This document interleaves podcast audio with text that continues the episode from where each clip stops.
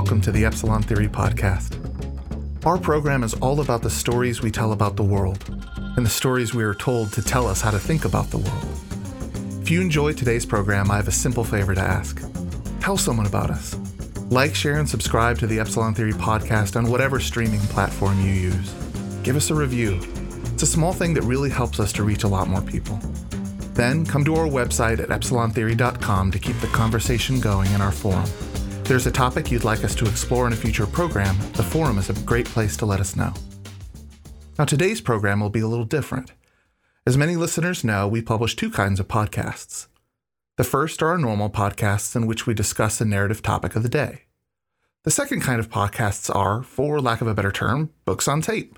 Only they aren't books on tape, they're Epsilon Theory long form notes on tape. It sounded funny to me at first, but we had enough readers and listeners asking us to record them that we finally gave in. Today, however, we'll be combining these two formats. Specifically, Ben's going to be reading his latest note published on EpsilonTheory.com in praise of Bitcoin. But it is a note with a great many references to other part of the Epsilon Theory oeuvre. And so, we will be annotating his reading with diversions into the concepts and ideas from these other pieces. It's the next best thing to reading and digging into the actual piece. And since the pandemic is over and some of us have to commute into the office again, you can do it from the unbridled rage of the di- driver's seat of your car in traffic. With that, I'll turn the microphone over to my friend and partner, Dr. Ben Hunt, to present his note in praise of Bitcoin. One evening a few weeks ago, I was on a Zoom call with a bunch of academic, think tank, and Fed economists for a Bitcoin discussion. A lot of names you'd know if you're familiar with those circles, the most famous one being Paul Krugman, who, by the way, I found to be charming, genuinely open minded, and surprisingly humble about the entire enterprise of academic economics.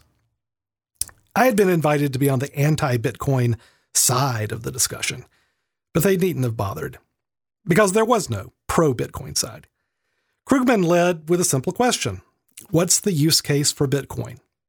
Not a theoretical thing, but an actual use of Bitcoin to solve a problem in the real world, which led to an hour long, extremely earnest, but altogether unsatisfying conversation about financial transfers out of Venezuela, trade settlement and securitization on a blockchain, and Taylor Swift's ability to control the scalper resale market for her concert tickets.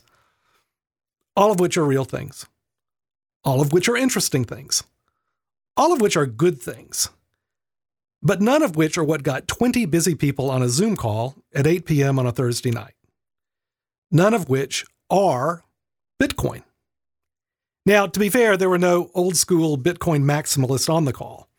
Or if they were, they were too intimidated to make an Austrian economics, hard money, neo gold bug, Bitcoin is the inevitable global reserve currency argument in front of Paul Krugman. LOL. But I finally couldn't take it anymore. Is this really why we got on the phone tonight? To talk about a novel form of digital rights management? To talk about payment transfers out of authoritarian third world countries? Are these really our questions about Bitcoin? Answer Of course not. What got these academic think tank and government economists on the phone that night was Bitcoin trading at $50,000. The question that everyone truly cared about but a question that everyone danced around for the better part of an hour was this Is there any there there in the price of Bitcoin? To which everyone, including the supposedly pro Bitcoin contingent, said no. Not just no, but no, no, no. The price of Bitcoin was an illusion. The price of Bitcoin was the madness of crowds. The price of Bitcoin had no connection to any fundamental economic activity, just like gold had no connection to any fundamental economic activity, and thus, to this audience, could have no inherent value by definition. I think this is very wrong. And I'll tell you, like I told that Zoom call, why I think there's a lot of inherent value in Bitcoin. Because Bitcoin is good art. Or better yet, because Bitcoin is elegant and beautiful fashion, sitting at the intersection of art and commerce. Most importantly, because owning Bitcoin has been an authentic expression of identity. an extremely positive identity of autonomy, entrepreneurialism, and resistance to the nudging state and the nudging oligarchy. I've been saying that Bitcoin is art for more than six years, from the effete rebellion of Bitcoin back in February 2015 to Too Clever by Half in February of 2018 to Riding the Cyclone to The Spanish Prisoner. And it's been a very frustrating place to be. Frustrating because public stances on Bitcoin are almost immediately turned into cartoons. Either you're the grumpy grandpa, Bitcoin is worthless cartoon, or you're the laser eyed cultist, Bitcoin will be the world's reserve currency cartoon, with no room in between. The value deniers, like the Zoom crowd the other night, think I'm agreeing with them when I say that Bitcoin is art. I'm not. The true believers think I'm trolling them when I say that Bitcoin is art. I'm not. The creation of good art is, in my opinion, what we are put on this earth to do. It is our highest calling. It is my highest praise. There's lasting value in good art because it is a very scarce thing and it never gets used up. Bitcoin is itself an NFT, a unique digital artwork instantiated on the blockchain. It's the most valuable NFT in the world. I don't mean a Bitcoin. Obviously, that's a fungible thing. I mean the Bitcoin, the 21 million Bitcoins that make up the Bitcoin project. The notion that Bitcoin would ever go to zero is ludicrous. Good art is always worth something. But how do we measure that something? How do we put a price on the value of good art at this particular moment in time? It's a really tough question. There are no cash flows to art. There are no fundamentals to art. There is no use case to art. There's only story. There's only narrative. There's only common knowledge, what everyone knows that everyone knows about the value of art. Common knowledge that emerges from our social interaction with story and narrative. In every respect that matters, Bitcoin is epsilon theory. All right. Now, Ben. yes, Rusty. so, you, as you point out in that reading, have been writing about Bitcoin for a number of years. Yeah. But I would think that the piece that resonated far more than any other was the one you mentioned that is is too clever by half. Mm-hmm. And and too clever by half is the piece that spawned a lot of the terminology that we've used not only to talk about Bitcoin, but to talk about, I think, some of the analogs to Bitcoin that we're going to get to as you continue to read this piece. Specifically, I believe that's the piece in which you coined the term raccoons and, yep, and coyotes. Yep. And so maybe as, as an interlude here before we get back into the note, tell us what what do you mean when you call somebody a raccoon? And what do you mean when you call somebody a coyote? A coyote. Yeah, I'm I'm glad you used that as our first uh, touch point Rusty to to the you know to what we've been writing about because that note and the reaction to that note is what really connected me with the Bitcoin and the larger crypto community in the first place because the note was about drawing a connection between Bitcoin and what's called the the, the Gaussian copula, right, which was a, a, a an innovation, a mathematical innovation, an innovation of code that spawned the the mortgage-backed security industry, the $10 trillion mortgage-backed security industry, or the way that was used by Wall Street. And so the point of the note was that clever human beings, coyotes, right, in, in, in, in the parlance here, they're always figuring out ways to invent something, to create something, to make art, right? you know, a good artist is a coyote. A good coder is a coyote. I, I think I'm a coyote. I think you are too. Maybe, maybe less so because the coyotes, we tend to be a little myopic and you're not a myopic person, right? So it, we tend to be, and this is that good old Brit phrase, too clever by half. We get consumed with our art, with our code, with our cleverness and we don't look at the bigger picture. What we also terminal uses terminology as the meta game which is in, in a in, when we say meta game, and a lot of times what we're talking about is games with repeated play in which there is yep. a game within the game.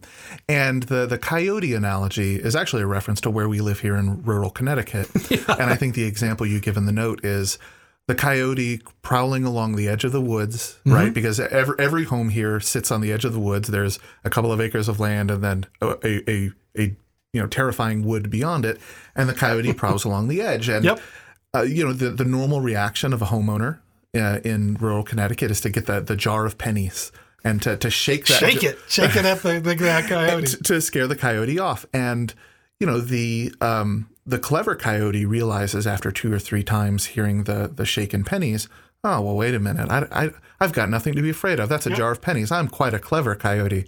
And of course, that cleverness is what ends up resulting in that coyote being hunted down for not leaving whenever the, the pennies are shaken. exactly shaken. exactly coyotes are wonderful at the immediate game the game you're describing that that confrontation between the homeowner shaking that jar of pennies and the coyote the coyote wins that game because they realize they're they're smart they're clever they realize this this is no threat at all but the larger game is that the animal control officer will come out when the homeowner recognizes that they've lost this immediate game. And the coyote will absolutely lose that larger game. So the, the, the point I was trying to draw in relation to, to, to Bitcoin and Wall Street and mortgage-backed securities is that these clever inventions by clever coyotes are always at least in the field of, of finance, are always absorbed and co opted by the government and by Wall Street. And that happened with mortgage backed securities. I see it happening with Bitcoin. And that was the source of the note to draw that parallel. Well, and I know uh, in the the response to talking about this original note, too clever by half. Yep. I think a lot of people had the response that the animal control officer was well, the government coming in and shutting it down. And I think while that is possible for many kinds of financial innovation, uh, the point uh, I think you make as we go on in the reading of the note that it isn't just the government or other key institutions like Wall Street coming in to shut things down, but in fact their co-option yes. of financial innovation that often poses the greater greatest risk. So Ben, I'll, I'll ask you at this point to go ahead and continue with uh, with your reading of uh, in praise of Bitcoin. So yes, I've been saying that Bitcoin is art for a long time now. What I haven't been saying, or at least not as loudly, is that bit about identity. And that's the part that needs to be shouted today. So here it is again, this time a little louder. Most importantly, owning Bitcoin has been an authentic expression of identity, an extremely positive identity of autonomy, entrepreneurialism, and resistance to the nudging state and the nudging oligarchy. This, too, is epsilon theory. So I'm going to cut in again already. yeah, good. In the written piece here, that's a, a bit of an older one. Um, yep and it's a note called Clever Hans. Mm-hmm. And you just use a term, which is another epsilon theory term of art that maybe it makes sense for us to introduce for people here who who are not have not been avid readers of the website for the last six years, seven years for sure publishing it. And you just use that term, and it's the nudging oligarchy, which is what that note Clever Hans is all about. It is. What is the nudging state and the nudging oligarchy? It gets exactly back to your your point at the end of of discussing the uh, too clever by half note, right? Which is that the way that governments and corporations, Wall Street, the way they work is not by sending in, you know, jackbooted thugs, at least not in our country and at least not in, in, in, in most of the world, right? The way they work is is not at the, the, the point of a gun, but at the point of words, at the point of what Richard Thaler and Cass Sunstein, you know, wrote about when they wrote about nudge. Choice architecture. Choice architecture, right. and that that is what that note, Clever Hans, is all about. that once you start looking for it, you see how immersed we are in everyone in a position of power trying to nudge us, not to force us into a position, but to make us want to be in that position. And of course, the reason you do that is because it's such a much more stable way of implementing control. And it's, you know, I, I'm not saying that that governments shouldn't have elements of control, right? Or, or, or that, you know, our lives should be totally free and, and anarchical, right? What I'm saying is that we need to maintain our autonomy of mind. And that if we choose to be nudged, if we choose to take an action, then we actually choose it. We don't have it be the result of being presented with a choice where it's a Hobson's choice, right? Where the, the choice is no choice at all. Well, here's a question because I, I don't think we've ever discussed this before. Yeah. And, and I was thinking of Hobson's choice.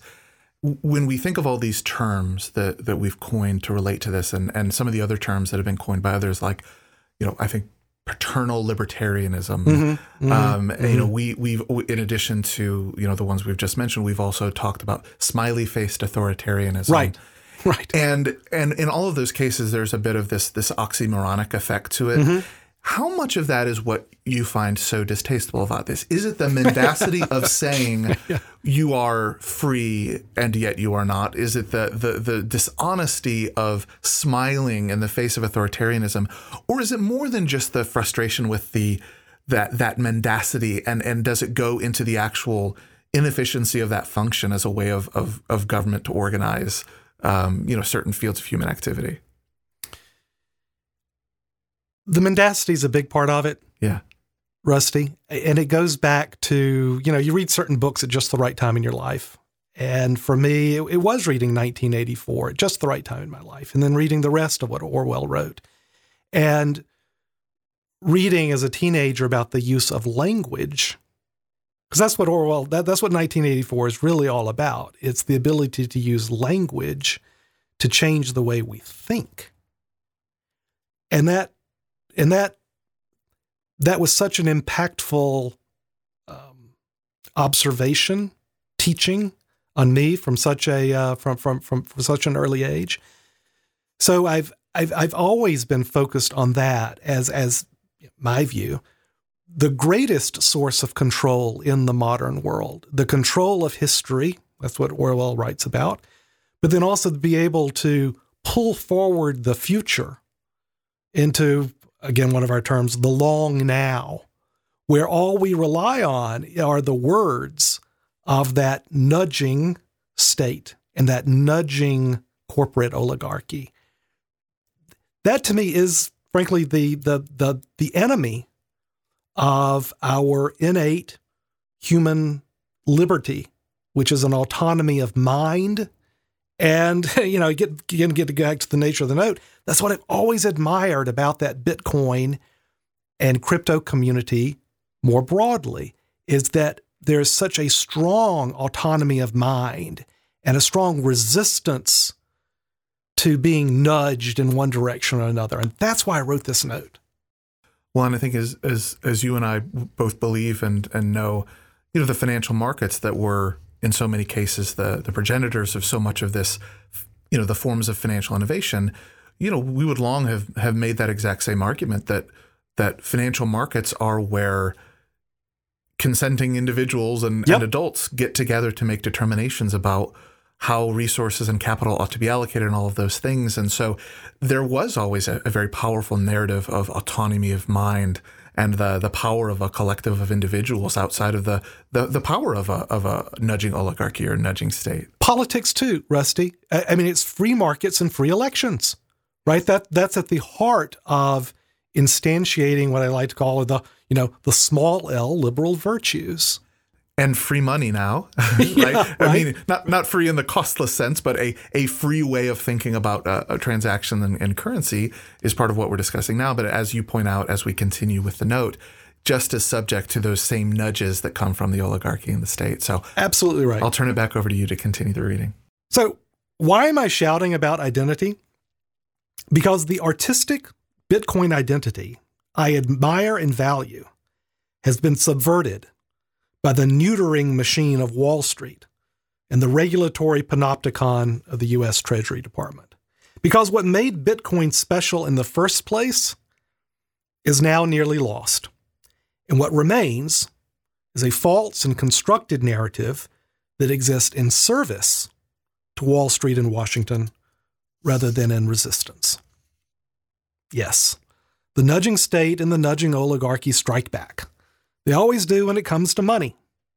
Not with imperial stormtroopers or legislative sanction, with golden handcuffs and administrative surveillance. It, it's not that the state and the status quo institutionalization of capital, call it Wall Street for short, have any desire to ban Bitcoin. Why would they do that? No, far better to accommodate and swallow Bitcoin, like they have every other financial innovation for the past 1,000 years. Far better to neuter the censorship resistant and anonymity preserving aspects of Bitcoin and turn it into another gaming table in the Wall Street casino. In my dystopian vision, Bitcoin isn't banned or criminalized. that's a that's a rookie weak state move.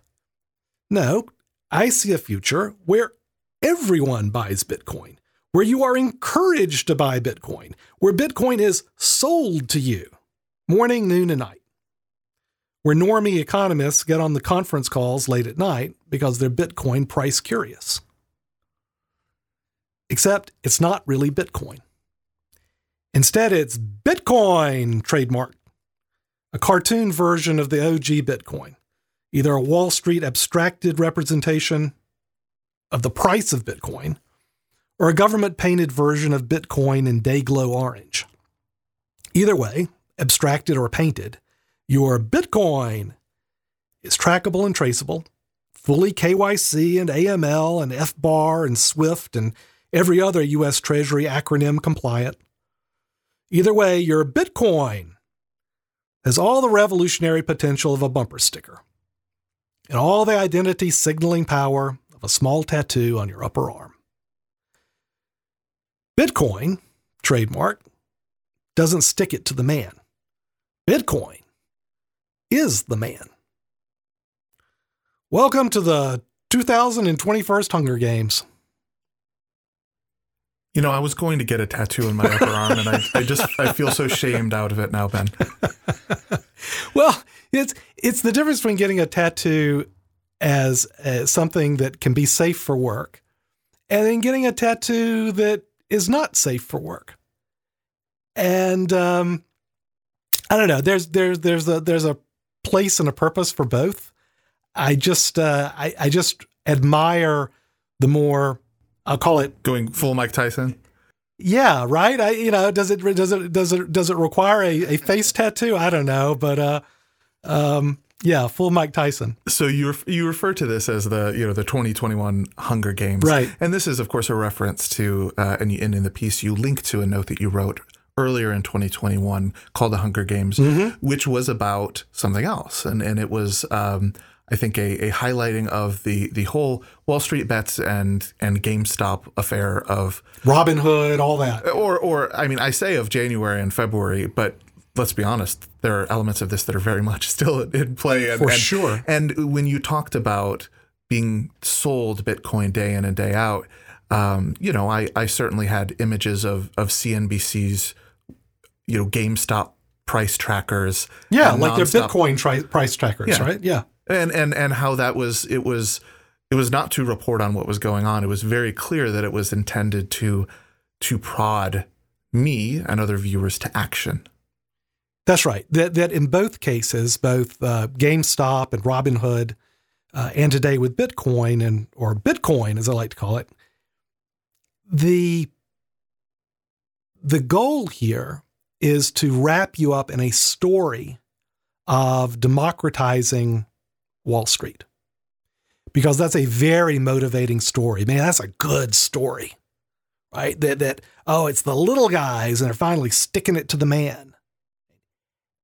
My point is that whether we're talking about GameStop and whatever subreddit and Diamond Hands and, and, and Robinhood. Or we're talking about the way that Bitcoin is productized by Wall Street. This is not the little guy sticking it to the man. This is not a democratization of Wall Street. This is Wall Street, my view, impacting our democracy. It's it's it's a false narrative, uh, but it's a very effective one nonetheless. And a powerful expression of how many different social institutions uh, these kind of activities impact. So powerful stuff. But I'll turn it over to you again to continue the reading. The abstracted version of Bitcoin is a Wall Street specialty. What is Bitcoin in abstracted form? It's a securitization or representation of Bitcoin ownership that promises the price appreciation of Bitcoin without the hassle of Bitcoin ownership. It's a casino chip that represents the price of Bitcoin. Michael Saylor, for example, is only too happy to sell you a MicroStrategy casino chip. Or maybe you'd prefer to play on the Canadian crypto ETF felt. Or try your luck at the wheel of a Morgan Stanley private fund. Why does Wall Street love abstracted forms? Because there are no fundamental limits to how many of these Bitcoin casino chips that Wall Street can sell. It doesn't matter if all the OG Bitcoin hodlers keep on hodling. It doesn't matter if the vast majority of all the Bitcoins ever mined never get caught up in the Wall Street neutering machine. There are an infinite number of games that can be created around the price of Bitcoin as a reference point, just like there are an infinite number of bets that can be made on a football game. There are an infinite number of rehypothecations and derivative representations that can be made off the millions of margined Bitcoins that have already been captured by Wall Street custodied accounts. The only limiting factor on how many of these Bitcoin casino chips Wall Street can sell is the effectiveness of the narrative they've created around Bitcoin itself. That Bitcoin is a quote, hedge against inflation, unquote. It's a store of value that is uniquely positioned to protect your portfolio against dollar debasement because it's hard money, immune to money printer go brr. It's rather artistic in and of itself, right? Selling an unlimited number of Bitcoin casino chips off a meme slamming unlimited fiat money printing. Creating an unlimited number of entertaining market games and venues where we can use our Bitcoin casino chips. If these narratives and casino games sound familiar, it's because this is exactly the same process of abstraction, securitization, and leverage that Wall Street has been using for the past 20 years with precious metals. What is the GLD ETF? It's gold, trademark. What is a unit in an ETF basket of gold miner stocks? It's gold. They and their mini kin are securitizations of gold ownership that promise the price appreciation of gold without the hassle of gold ownership. They are casino chips that represent the price of gold. I'm old enough to remember when people bought and sold gold coins in private transactions. I guess we'd call that peer to peer today. I'm old enough to remember when well meaning people would have earnest conversations about gold as a reserve currency. Just like well meaning people today have those same earnest conversations about Bitcoin. I'm also old enough to remember how quickly those conversations died out after State Street launched GLD in 2004 and took in a billion dollars in a few days. Turns out people didn't really want the grumpy grandpa identity of owning physical gold in some Mad Max world as much as they wanted gold in their financial portfolios as an abstracted insurance policy against central bank error. It's exactly the same with Bitcoin today. You think institutional adoption is driven by a spirit of personal autonomy, entrepreneurialism, and resistance to the nudging state and nudging oligarchy? You think Paul Tudor Jones and Mike Novogratz want to BITFD? LOL. The only difference to Wall Street between gold and Bitcoin is that gold is tired and Bitcoin is wired. The king is dead. Long live the king. This is the artistic genius of Wall Street the creation of new product to trade, new assets to manage, all through the alchemy of securitization and leverage. This is flow. It's like Ash said about the chest bursting xenomorph in Alien. You may not admire the creature itself, but you gotta admire its purity. Unclouded by conscience, remorse, or delusions of morality. That's the quote from Alien. And yep, that's Wall Street. Ditto the US Treasury. In fact, if there's a Western governmental institution that is more unclouded by conscience, remorse, or delusions of morality than the US Treasury, I am unaware of what that institution might be. But unlike Wall Street, which is motivated by flow, the US Treasury has an entirely different, but highly compatible, goal. The goal of the US Treasury is to see all of the money in the world. That's really all it is. That's what anti money laundering AML regulations are all about. That's what Know Your Client, KYC, regulations are all about. That's what the Report of Foreign Bank and Financial Accounts, FBAR, regulations are all about. That's what the Treasury led Society for Worldwide Interbank Financial Telecommunications, SWIFT, is all about. That's what the Bank Secrecy Act, BSA, is all about. None of these programs are really about taxes. None of these programs are really about catching crooks or fighting terrorists. All these programs are really about information for information's sake regarding the greatest source of power in the world and the raison d'etre of every government on earth money. The U.S. Treasury is the eye of Sauron, a gigantic panopticon tower that sweeps the world with its unblinking gaze, seeking out the owners of power, i.e., money. The U.S. Treasury can't see Bitcoin. It can, however, see Bitcoin. The giant all seeing eye of the U.S. Treasury is primarily built on two regulatory structures the Bank Security Act, BSA, to compel transparency and reporting by financial institutions on their clients and themselves, and the Report of Foreign Bank and Financial Accounts, FBAR, a system to compel transparency and reporting by individuals on their financial institutions and themselves. There are a dozen more acronyms and programs involved here, all overseen by Treasury's Financial Crimes Enforcement Network, FinCEN. But to keep things simple, I'm going to refer to all of this as the BSA FBAR Regulatory Panopticon. Everything in plain text, in the next two paragraphs I'm going to read, is regulatory policy as it currently stands with the BSA and FBAR. Everything in bold italics, which I'll highlight, is a new policy proposed in the past few months and expected to go into effect shortly. Taken together, I think it'll be clear how Treasury uses the combined BSA and FBAR instruments to mark your Bitcoin with a Day-Glo orange fluorescent paint and create their highly visible version of Bitcoin. So here's what's happening with the BSA.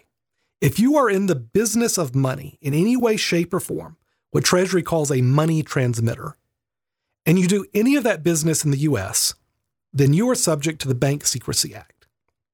Note that this money transmitter designation and BSA jurisdiction explicitly includes peer to peer exchanges that work with self hosted wallets. If you are subject to the BSA, then it is your affirmative obligation to collect complete identifying information regarding clients who transmit or receive more than $3,000 over your systems, and to collect and immediately report to Treasury complete identifying information regarding clients who transmit or receive more than $10,000 over your systems. And here's the italicized part. Here's the new proposed regulation, including any cryptocurrency, what Treasury calls convertible virtual currency, transmitted to or from a self hosted wallet. Now, FBAR. If you are a U.S. entity, citizen or resident, any type of U.S. registered corporate or trust structure, etc., and you have any sort of account, banking, securities, custodial, etc., with any non US money transmitter anywhere in the world, and at any time during the course of the year, you have in the aggregate across all of your accounts more than $10,000 in value in those accounts. Now, here's the italicized part including the value of any cryptocurrency holdings, convertible virtual currency, in those accounts, in italicized, then it is your affirmative obligation to report complete identifying information regarding each of those accounts to the IRS in a report of foreign bank and financial accounts, FBAR. I think the intent here is crystal clear. Whatever rules were in place yesterday regarding transfers of dollars or rubles or pesos through U.S. touching money transmitters or by U.S. entities, well, now those exact same rules are going to apply to Bitcoin. As soon as your virtual currency holdings land in any financial institution that cooperates with or does business in or is regulated by the United States, bam, your Bitcoin is painted Day-Glo orange and becomes the Treasury preferred form of Bitcoin. When these regulations go into full effect, as I understand them, the only remaining safe harbor for keeping your Bitcoin hidden from the BSA FBAR Eye of Sauron will be to maintain a self hosted wallet that never connects with a money transmitter that does business in the United States. That's a safe harbor for the moment, but ultimately nothing is safe from the eye of Sauron. While 2019 guidance explicitly states that, quote, a person conducting a transaction through an unhosted wallet to purchase goods or services on their own behalf is not a money transmitter, close quote, and so is not subject to the Bank Secrecy Act directly. The December 2020 proposed rulemaking documents also included this doozy of a comment. Quote The Treasury Department has previously noted that anonymity in transactions and funds transfers is the main risk that facilitates money laundering. The Financial Action Task Force has similarly observed that the extent to which anonymous peer to peer permit transactions via unhosted wallets without involvement of a virtual asset service provider or financial institution that's a key potential AML CFT risk in some CVC systems. Financial Action Task Force members have specifically observed that unregulated peer to peer transactions could present a leak in tracing illicit flows of virtual assets, particularly if one or more blockchain based CVC networks were to reach global scale. Importantly, as explained below, while data contained on some blockchains are open to public inspection and can be used by authorities to attempt to trace illicit activity, FinCEN believes that this data does not sufficiently mitigate the risks of unhosted and otherwise covered wallets. Close quote. That last paragraph doesn't mince words. Even if the blockchain facilitating a cryptocurrency allows for authorities to trace transactions. The risks of unhosted and otherwise covered, i.e., hidden from the eye of Sauron, wallets are too great to stand. LOL. I think we all see where this is going. Now, the response I get from the Bitcoin and larger crypto community to what seems to me to be the clear intent and path of Treasury regulations is always this well, good luck enforcing that. Unfortunately, that's the evil artistry of panopticons like the Eye of Sauron, or Treasury's BSA FBAR regulatory structure. We are driven to willingly enforce their discipline on ourselves. A panopticon is an institutional structure that creates a permanent feeling of being watched. Maybe you are, and maybe you aren't at any given moment. But you're never sure that you're not being watched. And if you are being watched, then you better fess up and cooperate before you get your head stuck on an orc's pike. Did I mention that the penalty for a willful failure to make an FBAR report was the greater of $100,000 or 50% of the unreported foreign assets? Moreover, a panopticon structure allows you to see the behavior of others, and they of you. If the discipline imposed by the watcher includes obligations to snitch, and that's exactly what the Treasury requires here, with obligations on money transmitters to report on clients and obligations on clients to report on money transmitters. A panopticon sets up a classic prisoner's dilemma game where the only equilibrium is for both the money transmitter and the client to volunteer information about the other. Once you start looking for panopticons in our modern world, you will find them everywhere. And of course, there's an epsilon theory note on this. And hopefully enough, it's an epsilon theory note entitled Panopticon. Panopticon, that's which, right. uh, of course, uh, which you didn't go into in this note, but do in the original Panopticon note, is a is a reference to Bentham's original Yep. conceptualization of the perfect prison, right? The This- perfect prison. which um and and you've described all the traits of it, but very simply, the idea is imagine a a circular prison where the the cells view inside and and view I mean very literally where the idea is that each prisoner not only is able to be viewed by the central guard tower in the middle, Yep. but is in full view of all of the, The other, other prisoners. prisoners. And so there is not only the effect of guards watching prisoners and prisoners watching prisoners, but more important, and this is the point you're making, every prisoner being aware, not only and of the belief that he is being watched, but that others, you know, that everyone knows that they are being watched and that they are watching one another, and it becomes this not only a, a, a this feeling that the that the government is watching you, but that you know you could be reported at any time by any participant in a transaction. Yep.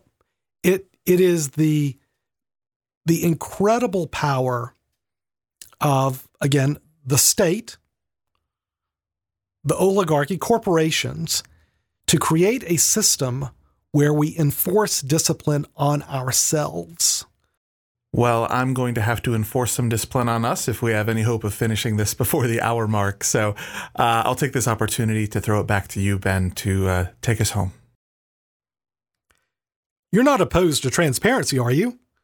Why would you be opposed to transparency unless you have something to hide? You're not a a terrorist lover, are you? No, I didn't think so. See, it's not just that Wall Street and the US Treasury dominate policy. Far more perniciously, they also dominate narrative. And that's why I'm writing this note. Frankly, I doubt that the policy battle can be won. This has been my view since I first started writing about Bitcoin, and nothing has happened to change my mind. On the contrary, Treasury's move to make crypto visible and controllable have happened faster than I thought they would. I mean, I'm hopeful that we are at least at some point of policy equilibrium with the proposed rule changes to BSA and FBAR, an equilibrium that will at least allow self hosted crypto wallets to exist in peace. But hope, unfortunately, is not a strategy. So, no, I don't think I can help much in this policy battle. But I think I can help a lot in the narrative battle. Or rather, the narrative machine can help. You see, the Bitcoin narrative must be renewed. Bitcoin has been an authentic expression of identity, a positive identity of autonomy, entrepreneurialism, and resistance to the nudging state and the nudging oligarchy. It can be again. Wall Street and Treasury are running a psyop with their creation of Bitcoin. And it's necessary to think about Bitcoin in those psyop narrative terms if the goal is to preserve an active community with an identity of autonomy, entrepreneurialism, and resistance to the nudging state and the nudging oligarchy in the context of Bitcoin specifically and crypto more generally. That's my goal, anyway. I'm not in this for Bitcoin as global reserve currency. I'm not in this for number go up. I'm not in this for a store of value against that gosh darn dollar debasement. I'm not in this for flow. I'm not opposed to any of those things, and I don't think you're a bad person if those are your things. They're just not my things. I'm in this for Bitcoin as good art and the inspiration it provides to a community that shares my values and goals for making a better world. Phase one of this anti PSYOP campaign is to identify Schelling points, game solutions that people arrive at by default in the absence of direct communication, also called focal points, so that people who share this goal of community organization and narrative reclamation can find each other. I think that one of these Schelling points is maintaining a self hosted wallet and the capacity for peer to peer connections away from the Eye of Sauron. Starting today, Epsilon Theory will accept Bitcoin as payment for all annual subscriptions through our BTC Pay server. It's a plain vanilla Raspberry Pi setup. We're not holding ourselves out as crypto mavens. We're signaling an identity of autonomy, entrepreneurialism, and resistance to the nudging state and the nudging oligarchy in the context of Bitcoin. Phase two of this anti PSYOP machine is to use the narrative machine to measure and visualize the narrative archetypes and story arcs of Bitcoin.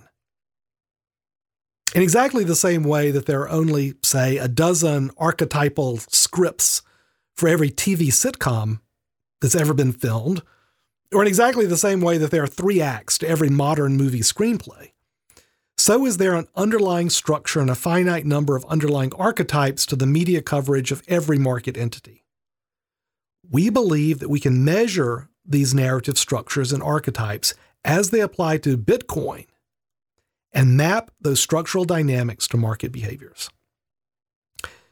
Seeing is believing. And I think there is no better way to prove the existence of Bitcoin in both its Wall Street abstracted and its Treasury painted form than to show the PSYOP in action.